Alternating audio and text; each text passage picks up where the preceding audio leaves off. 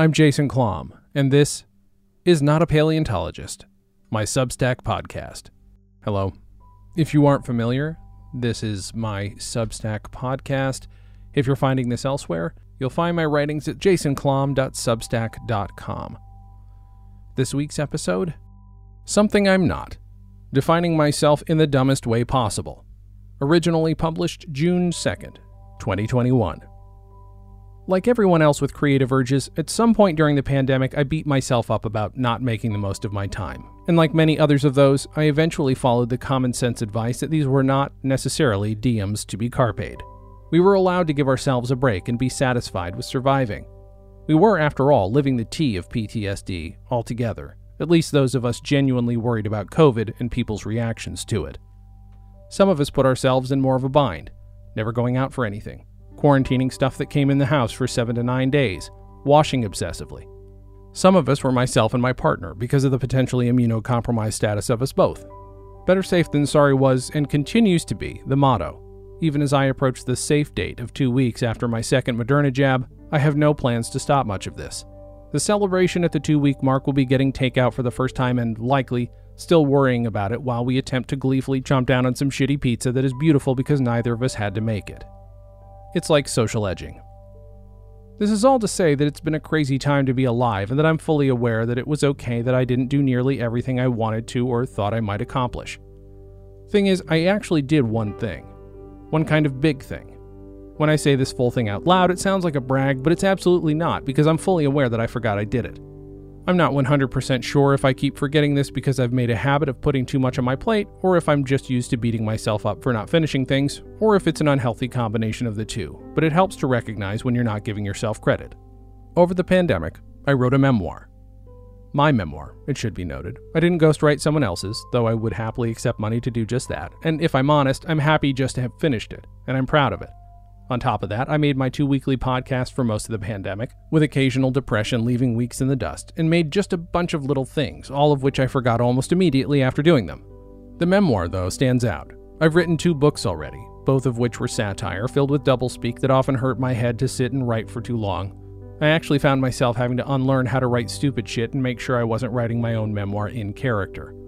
I'll also point out that I didn't start my memoir during the pandemic.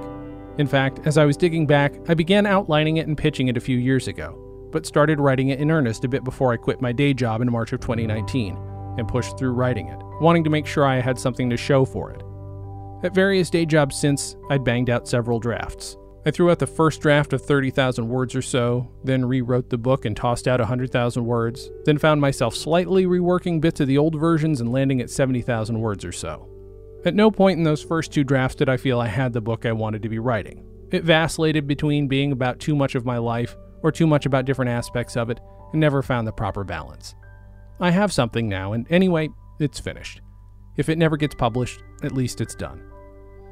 The memoir, which I've entitled The Professional Blur My Life in the Background, is ostensibly about my work as an extra, as well as the many things working as an extra led me to be able to do, and how I fell back into that work as a truly enjoyable hobby, even when I was doing my best financially. One of the things that remained throughout each draft was a running joke about defining myself by the things I'm not. Namely, Lauren's New York's only non racist filmmaker. Mel Gibson once went to my elementary school before he headed to Australia.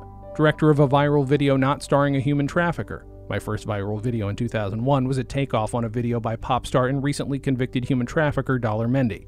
And not a paleontologist, which is a truncated quote about me from my interview in the New York Times about my second sort of viral video about dinosaurs in 2004. The gag is, of course, that one should define oneself by one's deeds, accomplishments, qualities, etc., and that defining yourself by what you aren't is both easy and seemingly sort of a cry for attention. Thing is, the pandemic has really made it for me at least, increasingly hard to define even my creative self by my accomplishments. Defining myself as a person is difficult too when depression looms so large over increasingly smaller things. It's harder to know who you are when you don't have opportunities to find out. Sure, I know what I do in certain situations, and I know that I'm always trying to become a better person. Good things to know about yourself. But my character, I think, has been changed as a result of this bullshit. It's become increasingly necessary to, if not self define by them, at least acknowledge the things I'm not so that I come out the other end of this feeling better about myself. I didn't get destroyed by my desire to make a million things, and in fact made quite a few things. I didn't sell a book or script or an idea. and I used that fact to reassess the things I really like to do. I didn't work all that much, but that's primarily because people still wanted folks to work in person, and I valued my safety over that. I'm also not as selfish as I often beat myself up for being. I'm not the egotist I thought I was, though I certainly am one. I'm not the reactionary I thought I'd be, given certain political situations. I'm not as impatient as I thought. I also didn't spend a lot of time being introspective to learn these things. I had to dig to realize them right now, because introspection is not on my list of priorities right now. The pandemic is not a series of lost opportunities. Not for us, not for normal, not in charge people. It's not a series of any kind of opportunities, but perhaps that's the point. I didn't go outside because I didn't want to fuck anyone else's life up either. That was necessity, not an opportunity to get my shit in order. I'm fine defining myself for a period of time as guy who didn't go outside. Just like life, this situation is what you make it. But when life is frozen, and you need to be frozen by necessity too, what you don't do can often be more important than what you do. Not a Paleontologist is a production of Stolen Dress Entertainment. Find out more at stolendress.com. You can follow me on Twitter at jklamm, J K L A M M, and follow me on Instagram at jasonklamm, J A S O N K L A M M. Hashtag the professional blur. You'll find my writings at jasonklamm.substack.com.